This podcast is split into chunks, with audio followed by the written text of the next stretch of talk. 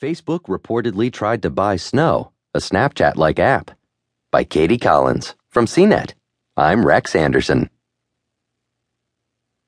Remember when Facebook tried and failed to buy Snapchat? Well, it seems the company has not given up its pursuit of similar messaging tech. The social network made an unsuccessful bid this summer to acquire Snow, a Snapchat esque app owned by South Korea based Naver, TechCrunch reported Monday. The bid was rebuffed in spite of a